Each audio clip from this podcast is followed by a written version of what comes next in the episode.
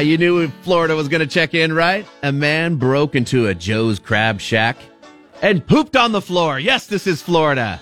There are white glove thieves who are meticulous about making sure nothing is disturbed during a break in, and then there are others who will just take a dump right in the middle of the floor. Police in Florida are looking for a man who broke into a Joe's Crab Shack.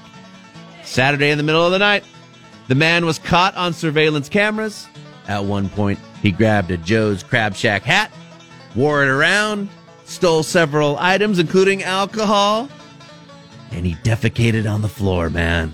The police released some photos asking for help in identifying the man, and thankfully, none of them appear to show him pooping.